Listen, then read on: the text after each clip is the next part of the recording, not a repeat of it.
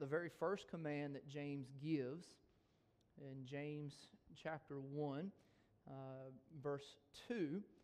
We've covered verse 1. It took us 2 weeks to cover verse 1, and we've considered James being the brother of Jesus Christ, and considered what his life was like because of being the brother of Christ. And we considered how his book, his letter here is clearly influenced by the teaching of Christ, and we compared it with the Sermon on the Mount, and there's a lot of comparisons there to be made with James's teaching. And Jesus' Sermon on the Mount, found in Matthew chapter 5 and 6 and 7. But then he doesn't introduce himself in that way as James, the brother of Christ. He introduces himself as James, a bondservant of God and the Lord Jesus Christ. And we looked at last week, following that example, and how we are servants of the Most High on a mission. On a mission. You are absolutely, if you are in Christ, you have been called to be a servant. You've been called to a duty. You've been called to a job, a purpose that you may or may not, choose to accept that purpose. But as a child of God, we humbly bow ourselves to whatever purpose He has for us, whether or not we would choose it. We are servants of the Most High God, dispersed or scattered on mission. And so you can look at it kind of in this way as we come into verse 2. We receive as servants of the Lord our marching orders, all right? These are the commands that we are to follow, that we are to obey. And we talked about last week how until we view ourselves as humble servants and bow our knees as humble servants and say, confess to the Lord, Lord, whatever you have for me does not come to my desk for my approval, but it comes to my desk for me to simply carry out, then until you come to that point, the commands of this book aren't going to do you much good. So we come with submissive hearts this morning to the commands that we are given through the rest of the book. And the first one comes in James 1, verse 2. He says, "My brethren, count it all joy when you fall into various trials, knowing that the testing of your faith produces patience. But let patience have its perfect work, that you may be perfect and complete, lacking nothing." Let's go to the Lord in prayer before we begin. Lord, we are thankful, God, to have your word. Lord, we're thankful that, Lord, as we receive your word, God, that you, through the Holy Spirit, speak to our hearts to teach us, to guide us, Lord, to reveal to each individual the different particulars, God, that you have for them, Lord, as we bow ourselves in submission towards you. God, I pray, Lord, over these next several minutes that you would have full opportunity to work, God, that you would find hearts prepared to receive, Lord, hearts prepared to be doers and not hearers only. Lord, it's a difficult command that we're called to today.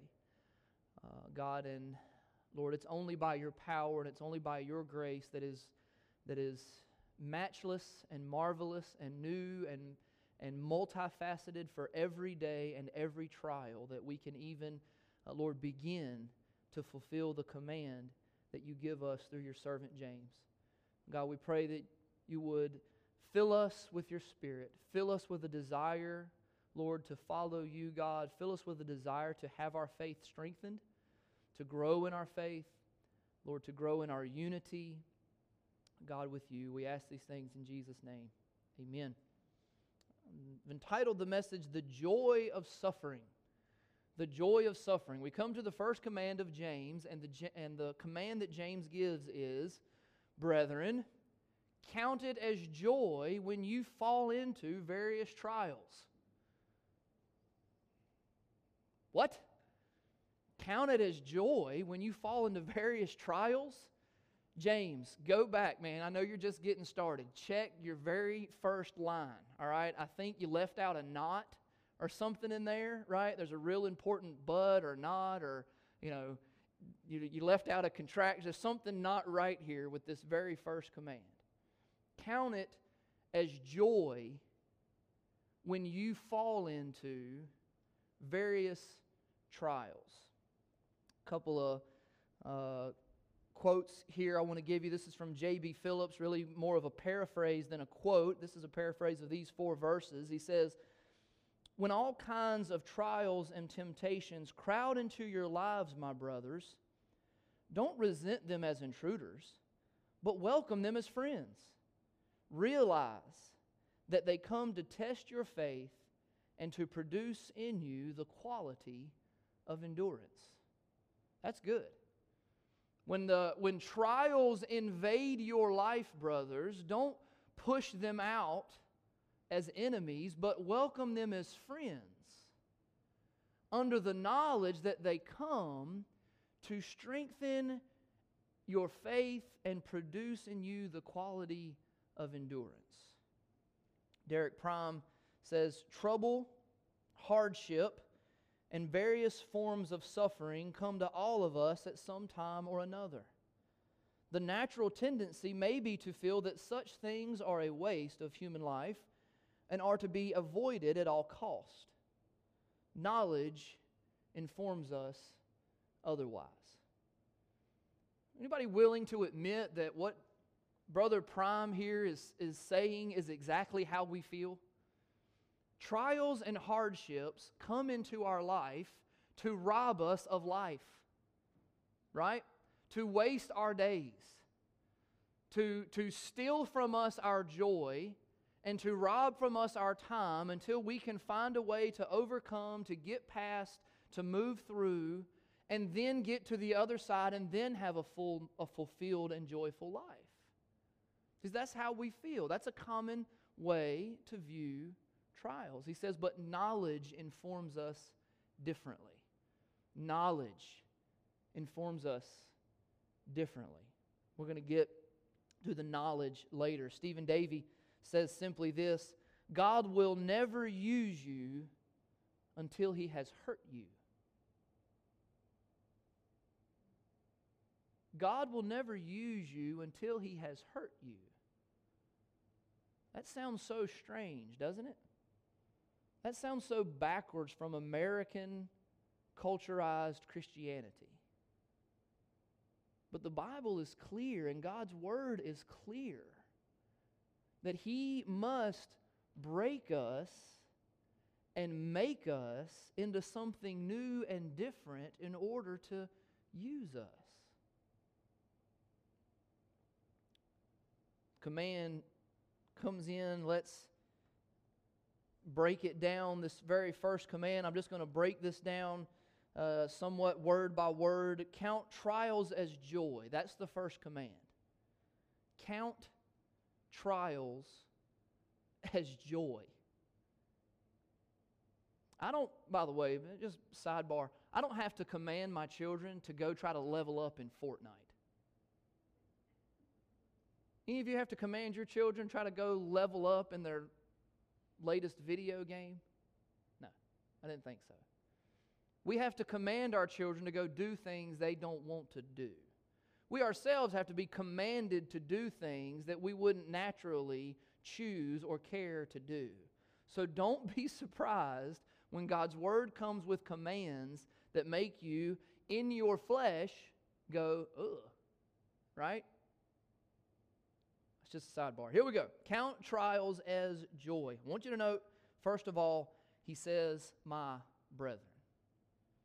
His command is especially and only to believers. You might be tempted to think, oh, for those that are unsaved, they're going to face trials, so they might as well find the good in it. For those that are unsaved, the way of the transgressor is hard, so they might as well find a way to make themselves happy in the hardships. The command is to us as brethren. My brethren, count it all joy when you fall into trials and temptations. Unbelievers absolutely have no reason to be joyful in suffering. They have no reason to be joyful in suffering. And you, apart from the knowledge of God and the knowledge of Christ and the knowledge of God's purposes and intent in your life through trials, which is what I hope we break down this morning and give you a knowledge to empower you for the trial that you're in or the one that comes tomorrow that you don't know about today, is the knowledge needed to find joy in suffering that is unnatural. So it's for us, for the brethren. He says, count it as joy. Count it, consider it, deem it as joy, categorize it as joy. This is a thought-based process.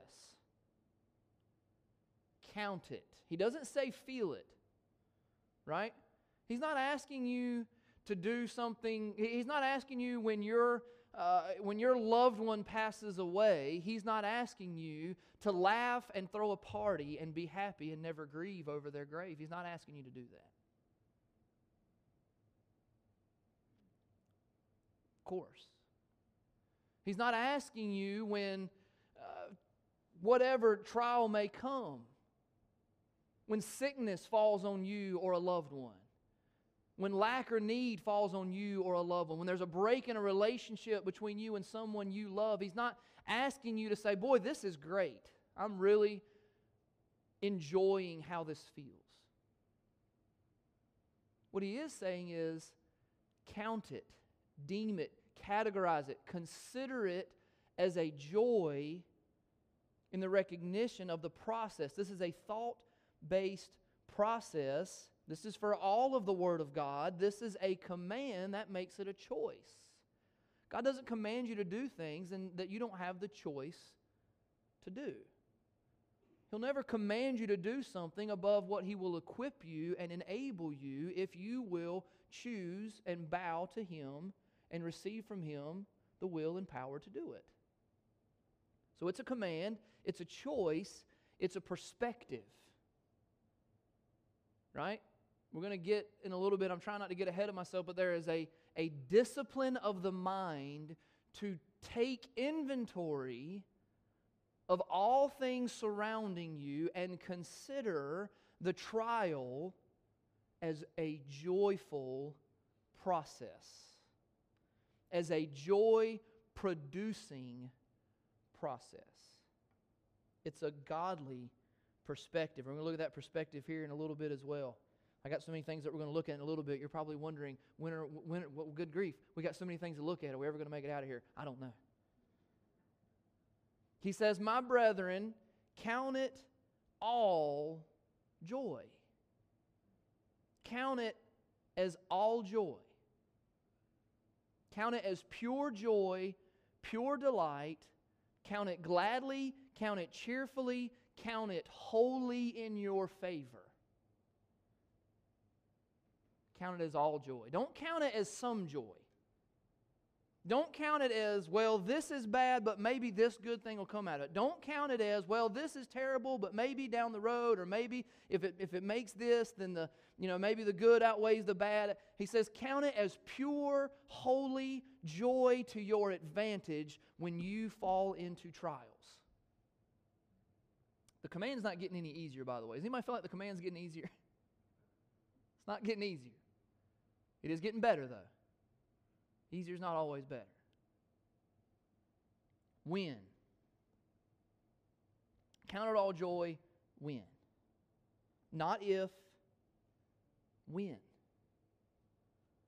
The trials of life are a promise from God. Trials of life are a promise of God. Count it all joy, win. They are unavoidable. Unavoidable. Our culture does their best to avoid trouble, which is not all that crazy if you think about it. We don't seek out trouble. We're not called to go seek trouble. We're not called to go find trouble. We talked about persecution on Wednesday night that you might receive as a believer, and just briefly we mentioned those who go out looking to offend and therefore get offended, which is not what God calls us to do. We don't have to go looking for trials. Trials are going to come. No need to seek them and no need to pretend them. No need to pretend a trial. I got a 2-year-old that makes for great examples in preaching. It's the only reason God gave him to me. He was looking down going, you need some examples. You're terrible. I got a 2-year-old. I got several examples, but just one of them, for instance, the other day we were going somewhere for a birthday party. He wakes up from his nap. Hey, let's get you dressed, buddy. We're going to go to so-and-so's for a birthday party. And his answer was, I never get to go to birthday parties. What are you talking about? I just said get dressed because we're going to a birthday party. Like, stop. Don't do that. Listen, you don't need to pretend to have trials. You don't need to pretend to have trouble. Don't let your flesh, your mind do that to you. Some of us grown people do that, don't we? Nobody likes me. Nobody wants to play with me. I bet so-and-so's mad at me. Hey, listen, sufficient unto the day is the evil thereof for you to be imagining troubles and trials for tomorrow and things that you don't know or ain't happened yet. When, not if. They're unavoidable. He also says, when you fall. The trials that come, they're unavoidable, but they're also unexpected. Fall. The word is used for the Good Samaritan when it says that he fell among thieves. The Good Samaritan didn't take off down the road of life going, I bet there's thieves out here. Let's go this way and see if I can't get in place of some thieves.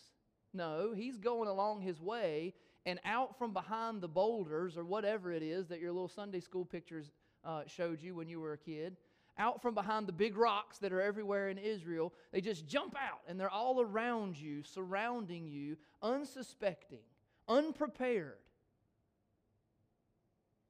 We fall into these trials. We don't go seek them, but we fall into them. We're unsuspecting. And we fall into all kinds of them. When you fall into various trials, they're multicolored, they're multifaceted. Yours are different from others, by the way. Because when you fall into various trials, know that your trials are different from other people's trials. And I have found, as strange as this is to the way my mind works, I have found that some folks think that their trials, and this is the way my mind thinks, right? Other people don't have as bad a trials as me, right? Sometimes I think that. Boy, I've got it hard, and everybody else, man, they just got it easy. That's a lie. That is a lie. But I find some people that I'm looking at and going, my word, you are really going through it. And they go, oh, this, I just think of so-and-so and how bad their trials are, and mine aren't that bad. We all have different trials. And nobody is without trials. One of the biggest lies that will put you back into that poor mental state of making up trouble for yourself is when you begin to believe the lie that someone around you has it figured out and has no trials. They've got no trouble. The wheelbarrow of their life is empty and they just get to run all through it. While mine is all weighted down with all kinds of cares. Notice that there is grace to match. The same word is used in Mark 1:34 when it said that they brought all kinds of sick to him, and Jesus healed all kinds of diseases and sicknesses. It's also in 1 Peter 4:10. As each one has received a gift, minister it to one another as good stewards of the manifold. That's the same word, grace of God. So as you face all different kinds of trials that look all different kinds of ways, different for you from other people and different from what you faced in the past and new and strange and with every little intricacy and variable that you face, know that God has a grace that is built to perfectly match that puzzle piece broken spot in your life. And that's where the joy comes in.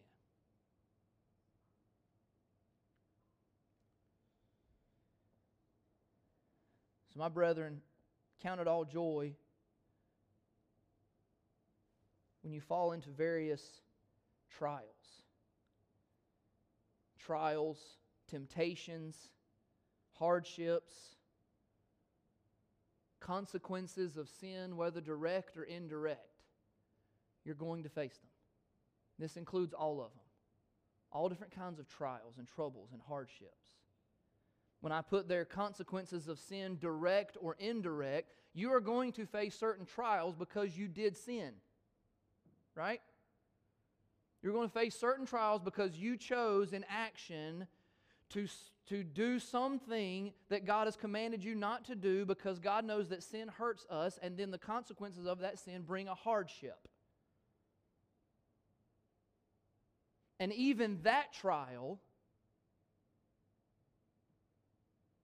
you can count as joy. I need that as much as anything. I know that God's in control of circumstances. I know God's in control of what other people may do to me. I know God. But when I sin, God, can you even take that and work it for my good and for my growth and for my eventual joy? And God says, yes, I can.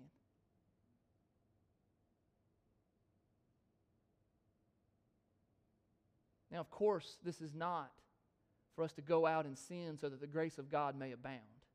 If that's in your heart at all, then I would question whether or not you have the grace of God in you at all.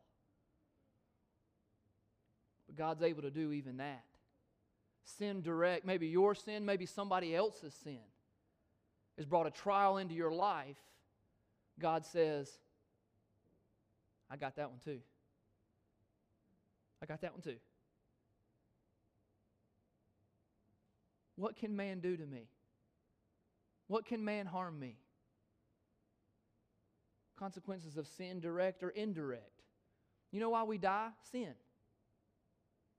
You know why you get sick? Sin. You know why coronavirus, cancer, Lou Gehrig's disease, and the whole list of things is even a thing? Sin. And yet God can still take that and use that, and does every time for our good and for His glory, to strengthen us and to mold us and to make us. Temptations may look like financial lack, may look like persecution, may be found in broken relationships, may be found in sickness or death, may be found in a loss of purpose, may be found by pressing negative feelings. I didn't cover that. You may feel the consequences of sin because you did sin, or you may feel the consequences of sin because you are a sinner. And those are two different things. Why do I have these thoughts? Why do I have these struggles? Why do I have these lusts and urges and feelings of guilt and shame and not being good enough or not being wanted or sin? Sin makes you feel that way. Be of good cheer. God has overcome the world. Failure, demotion, disappointment.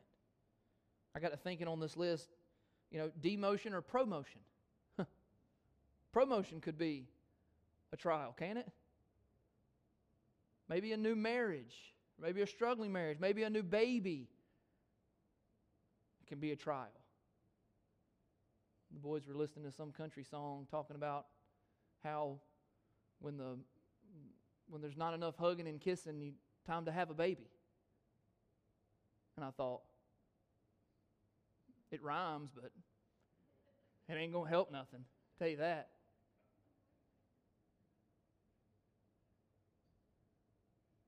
Baby can be a trial. It's absolutely a blessing. All kinds of things that are good for us, bad for us, planned, unplanned, wanted, unwanted, can turn into a trial. There's a worldly perspective on suffering. The worldly perspective is that joy comes in the absence of suffering. This is when you get joy. When you can get all the suffering in your life fixed, then you can have joy. Right? And that makes sense, doesn't it? If I don't have any suffering, then I have joy. If or when this thing is over, if or when I can obtain that thing, get that thing, accomplish this task, get healthy, get away from this job or this individual, when they stop doing this to me or when they start doing that, then I'll have joy. That sounds right, doesn't it? You want joy? Figure out a way to fix all your suffering. Then you'll have joy. That's what the world believes.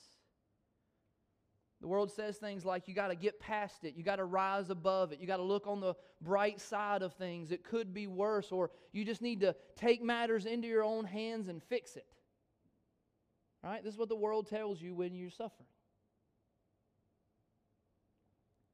What that leads to is blaming other people, blaming your circumstances. It leads to ignoring your suffering, ignoring your trials, denying that you have them, looking for distractions from them, trying to cover them up, just giving up and quitting on something that is God made to be a joy for you, but as soon as it becomes a trial for you, you say, no, I'll just quit that thing so that I don't have that trial so that I can have joy. You think you're taking the route to joy, but what you are doing is getting off the route to joy by quitting that thing. It leads to getting revenge, to make ourselves feel better, to try to fix it. It leads to medication, either over the counter or under the counter or at the ABC store or whatever it is that sets off the dopamine in your brain. It leads to bitterness. It leads to failure. It leads to putting on a good face. Let me tell you something. There's nothing joyful about putting on a good face in suffering. There's nothing joyful about getting revenge. There's nothing joyful about alcohol or drugs. There's certainly nothing joyful about holding grudges and becoming bitter. There's a Christian perspective of suffering is that joy is a product of suffering. We think that the correlation between suffering and joy is that the absence of suffering equals joy. God says the presence of suffering produces joy. Let God be true and every man a liar. Because that don't sound right to me.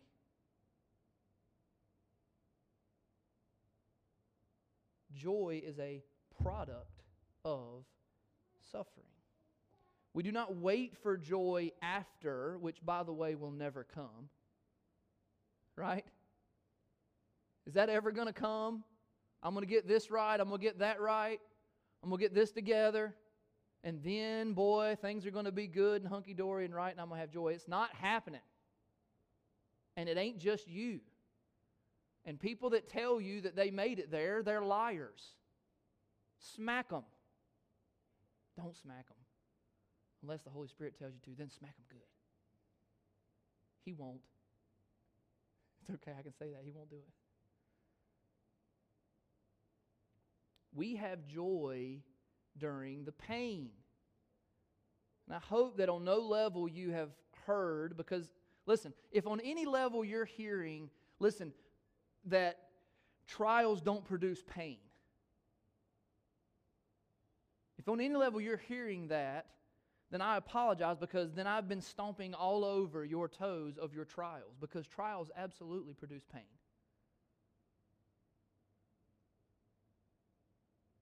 But there's joy in the pain because there's purpose to the pain.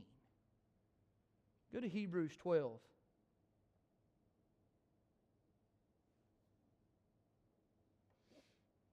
Brought it down to one verse, but if you want to do more research yourself, you can study this entire chapter regarding trials, suffering, chastening, punishment, discipline.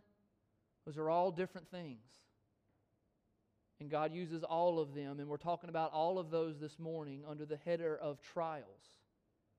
But verse 11 is where I want you to go this morning. He says, now no chastening seems to be joyful for the present. Can everybody just breathe a big sigh of relief and go, okay, good. Whew. Right? God's not crazy. James is not crazy. I'm not crazy. Okay? No chastening seems to be joyful for the present, but painful. Nevertheless, afterward it yields. Now remember, afterward it yields. That word yield is letting you know it's a product. It's not after it's over, then, right? That's world mentality. After the suffering, then there's joy uncorrelated. No, the suffering yields or produces. Just like a tomato plant yields tomatoes. I can't have a tomato without a tomato plant. It yields tomatoes. Afterward, it yields the peaceable fruit of righteousness to those who have been trained by it. Trained by it. There's a training involved. There's an intention involved. So again, I don't want to leave you this morning with a sour taste in your mouth. I don't want to leave you this morning with a sour taste as though that preacher, he must never have faced anything. Because he don't know what pain and trials is if he's up there saying those things. I'm not saying that at all. We know that it's painful. It is painful. But it produces a fruit of righteousness that leads to joy. It comes with the intentional purpose to train us. So the Christian perspective, we say, or the Word says, so I go back to James here, no matter what you feel, right? Didn't the writer of Hebrews just say that? No chastening for the present seems joyful. Doesn't feel joyful. And it doesn't. It feels painful. No matter what you feel, know that God is in control. Okay, that's big. That's big. God is absolutely in control. There is nothing that comes your way.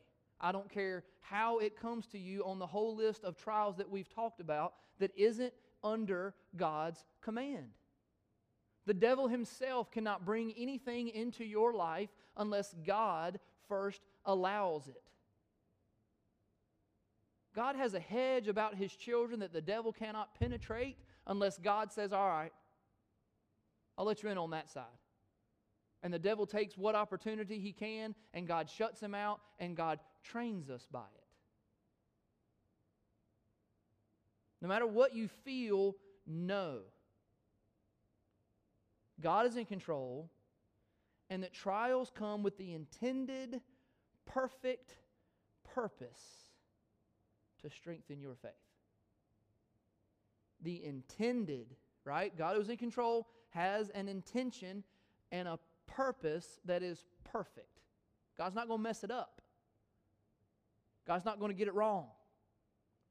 I've looked back on my life and said I was too hard on my kid in that way. I got bad memories of teaching them how to ride a bicycle. Because Daddy's temper was short. Because I was always good at riding bicycles, and they should always be good at riding bicycles like me. If you don't believe me, go get me a bicycle. I ain't ridden one in I don't know how many years. I'd probably fall over.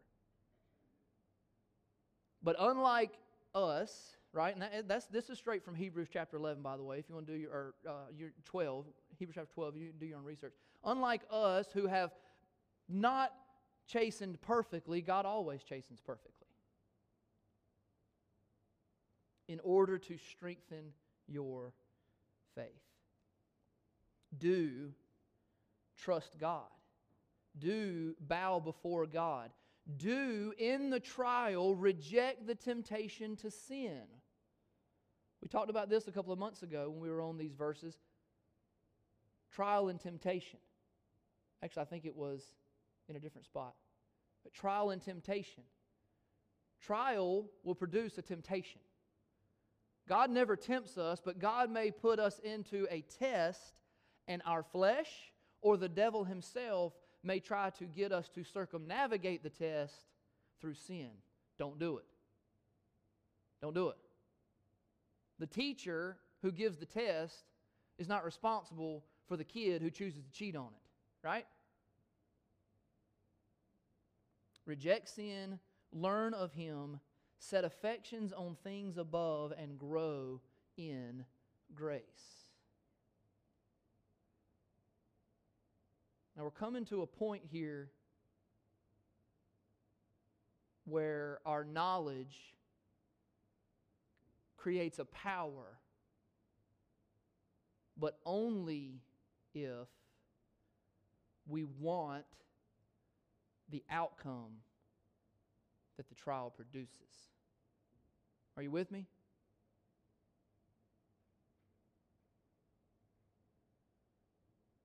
I've tried a couple of different occasions to eat right and exercise.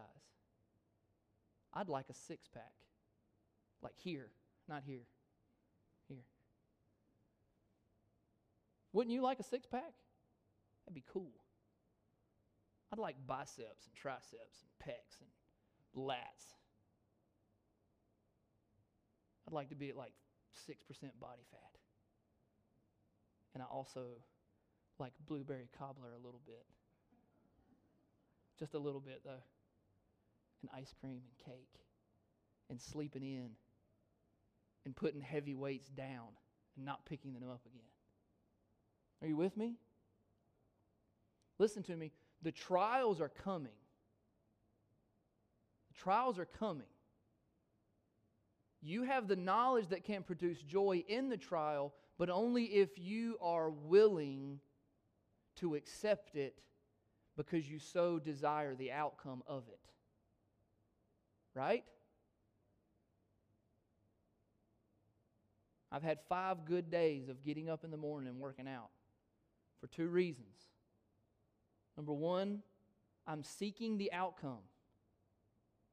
I want the outcome. I'm willing to do the work to get the outcome unless at some point along the way I grow tired of it and I quit on it and I give up on it and accept the lie that if I'll quit doing this difficult thing, then I'll be happier. That's the first reason. The second reason is because my wife makes me. I only got one laugh because you know it's true. It's not funny. But you get what I'm saying? The trial can only be received with joy if you willingly accept it because you want the outcome. If you deem the outcome not worth it, you'll lose your joy in the trial. Does that make sense? Am I clear as mud here? Because God will send us trials. And even, let's even take a step back because I'll let you into my mind. Sometimes, you know, I'm reading and studying on stuff like this, and I'm like, yeah, God, send a trial. I'm ready. This is going to be good. This is going to grow me, man, my faith, prayer. Send me a trial. I'm ready. Ah! What? No. No, wait. All right. Not that trial. Sin. Let's think about, all right. Thank you, Lord. Can I give you a few tips on the kind of trial maybe I'm looking for? Right? Or maybe I step into it and go, okay, Lord, okay. But I don't know how long that trial is going to last. There's an endurance to the trial. There's a strengthening to the trial. You know, there are certain things that we like to exercise and certain things we don't like to exercise. There are certain ways we like to exercise. There are certain lengths of times that we're okay with exercise. But someone who is wanting to train you and mold you and to make you something better is going to hit all those weak points.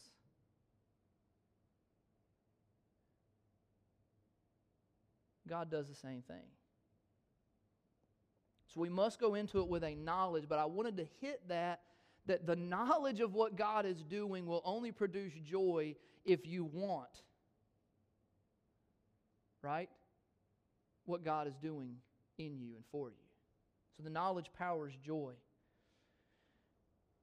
Joy from suffering is a discipline of subjecting feelings to knowledge. Joy from suffering is a discipline of subjecting feelings to knowledge. We far too regularly let how we feel dictate what we think. Right?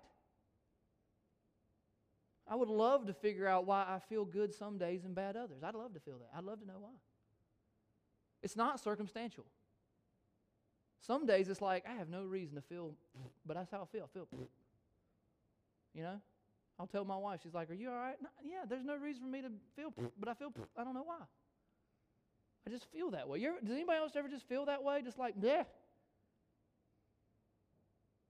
I got all the reason in the world to not be upset and all the reason in the world to be glad for whatever my day holds, and I just feel like, right? Can't let our feelings dictate our knowledge. It's a discipline to let our knowledge or subject our feelings to our knowledge. Know this, that trials come in order to test your faith.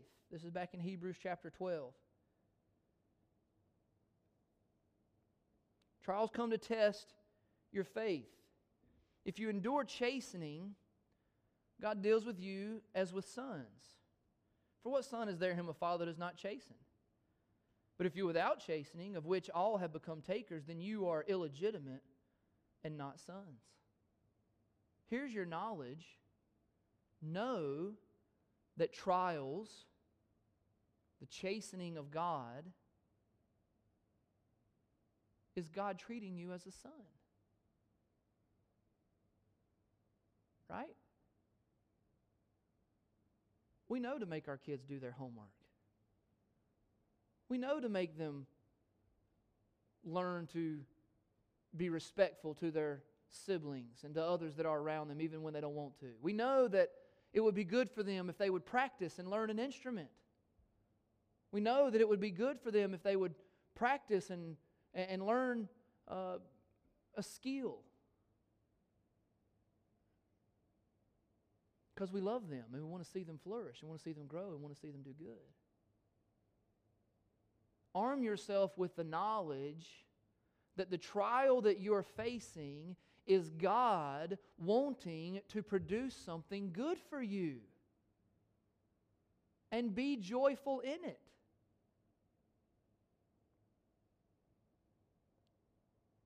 Know also that the repeated testing of your faith produces strong and enduring faith. We've already made the connection like exercise, but repeated exercise creates endurance, creates strength.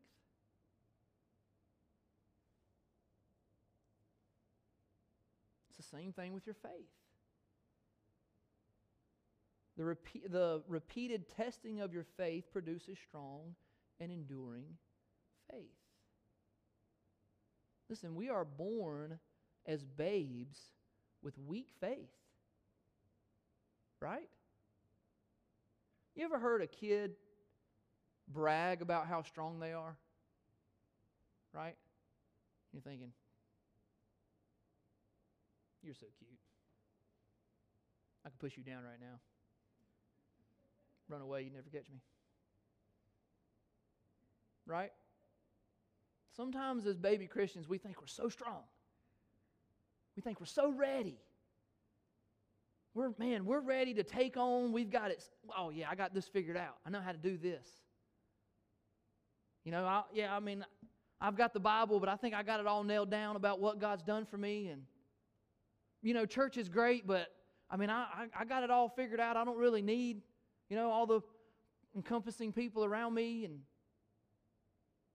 God looks down and says, it's okay. You're going to learn. You're going to be tested. You're going to be tried. You're going to be found weak. Me and Shanna do our little workouts, and Jasper's running around, and he does like 3. And then he wants to run out and do something different. Right? That's how we are as baby Christians. I can take this. I can take that. All right, I'm done with this. I'm going to not be a part of that anymore. And God says, sorry. Why does He do that to us? Because He's a big, mean God who's trying to hurt us and trying to bury us, drag us down. No. Because He's a loving God, but He just don't have control over it. He wishes He could, and He's real sorry for you, but you're just going to have to do better and try harder, and one day He'll make it all better. No. Because He's a good and great God who knows what is best for us and wants to train us and mold us and make us to grow and strengthen our faith, to make our faith more durable, to make our faith, our love and desire of Him stronger and more powerful, more established. That word patience there in some of your translations, other translations may have endurance, may have established. God wants us to have an enduring, established faith. There are innumerable reasons why trials come, but there is one ultimate goal, and that is the strengthening of your faith. There's a million reasons why trials come. Don't even worry about that question. Why is this happening? Doesn't really matter why it's happening.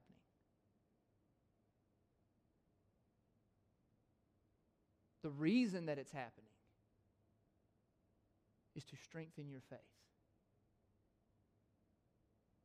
To strengthen your faith. And there is a final command. Let patience have its perfect work, that you may be perfect and complete and lacking nothing. Faith is directly tied to our unity and our affection for Christ.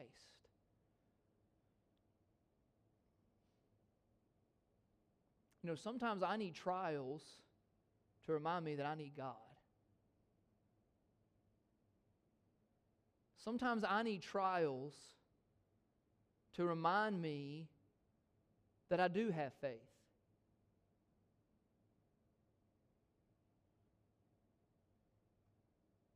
Anybody else sometimes feel like, I mean, I can go through my day, I can get my stuff done, I got it kind of figured out, and I did my devotions this morning, and I prayed, but what is my faith really for today? You ever feel that way? What is my faith for today? And there are some days like that, I begin to wonder, am I really in faith at all? God, what am I doing? God, am I not doing the right stuff? Should I be doing more of this and less of that? What should I be doing, God? But then the trial comes. Or then God reminds me of the trials in days gone by, and I remember how God drew close to me and empowered me and comforted me and enlightened me and protected me in ways that I never thought imaginable. And I remember faith in my God. Or the trial comes into my life, and then I remember what my faith is for. Because without Him, I can do nothing. Sometimes I need the trial just to abide in the faith that I have and have joy in that. Boy, we are some strange creatures, aren't we? Let alone the process and the production of a strengthening faith and a growing relationship in unity with Christ and a more complete and full joy. You see there, weak faith, weak unity, weak affection. God aims to mature our faith in every way. That's what that means. You may sound like He's saying perfect and complete over and over again, but let the endurance of faith, let the testing of your faith, the exercise of your faith produce a completeness in every area of life. That's what that is. Perfect and complete. complete in every area of life so that you don't lack anything. That's a good thing to desire. That's a good place to want to be. And if trials and testing is what is necessary for us to get there, then we ought to count it as joy when those trials come into our life. I'm not telling you it's going to feel like joy. I'm telling you, discipline your mind built on the knowledge of what God's Word has to say about you and say, this is a good thing for me. This is a joyful thing for me. I'm going to attack this thing. Coaching sports as I have, you put the guys through the stuff, you know, run the drill, do the thing. And on some level, they're only going to get production in accordance to how they apply themselves. Right? You go run a mile, wherever you are on the scale, right? From walking it to jogging it to running it to sprinting it. If you're not pressing yourself, you're not going to accomplish anything. I took piano for like 7 years. I can't play at all.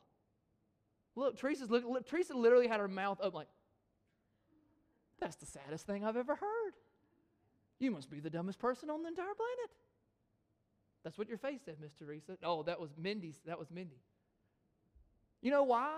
Because every time I was put to practice, get through practice. Is it time yet? You know, mom and dad going, I don't hear the piano going. I've heard you run your scales 1,000,000 times. Just because I can still run my scales, you know, it don't do me no good. I was something I was good at, so I just did that for 30 minutes. You know what that makes you? Really good at running scales and not able to play the piano after 7 years of sitting on a piano bench. I think of Job's friend. I wish I could remember his name. You know, Job had his friends that came in and they blamed Job and they had all the worst advice in the world for a suffering Christian. And then his young friend came in and said, I let you older guys talk first because age and time is supposed to produce maturity. But you guys have really dropped the ball.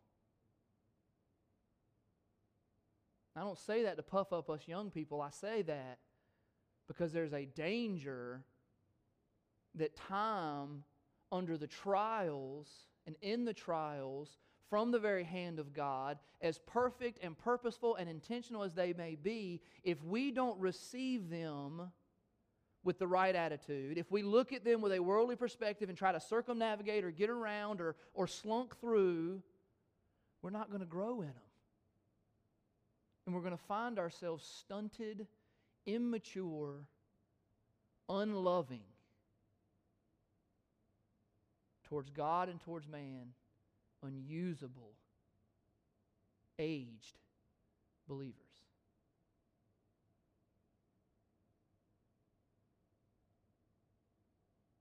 The trials come to produce a single-minded affection for Christ, and therein lies the fullness of joy. Most time our trials is God taking away something of this world that we liked. And God is saying, set your affection on me. Set your affection on me. You will not be able to count trials as joy. This is my closing statement. You will not be able to count trials as joy if a growing, strengthening faith is not valuable to you. Under the knowledge of what God does through trials, you can fulfill the command to count it as joy. And under the continuing desire to grow in your faith, you can follow the second command is, let testing have its full effect. That means, God, thank you for this trial. God, I'm leaning on you in this trial. God, I'm trusting you in this trial. God, I'm looking to learn more of you in this trial. God, I know that on the through this trial, in this trial, and on the other side of this trial, I'm going to be in a better relationship with you. That makes me glad. Count it all joy when you fall into all kinds of trials, knowing that the trying of your faith works patience. And let patience have its perfect work so that you can be complete and entire, wanting nothing. It's good to want nothing. The more I have of God, the less I want of anything else. Let's all stand if you would. Aaron's going to play a verse or two of invitation. I just want you to take a little time and think. There's no time this morning for beating yourself up for your attitude and perspective in trials gone by and up to this point. Let that go. It's okay. Give that to God. Confess it. Give it to God. But now, in the sobriety of the Word of God this morning, take that trial that you're in .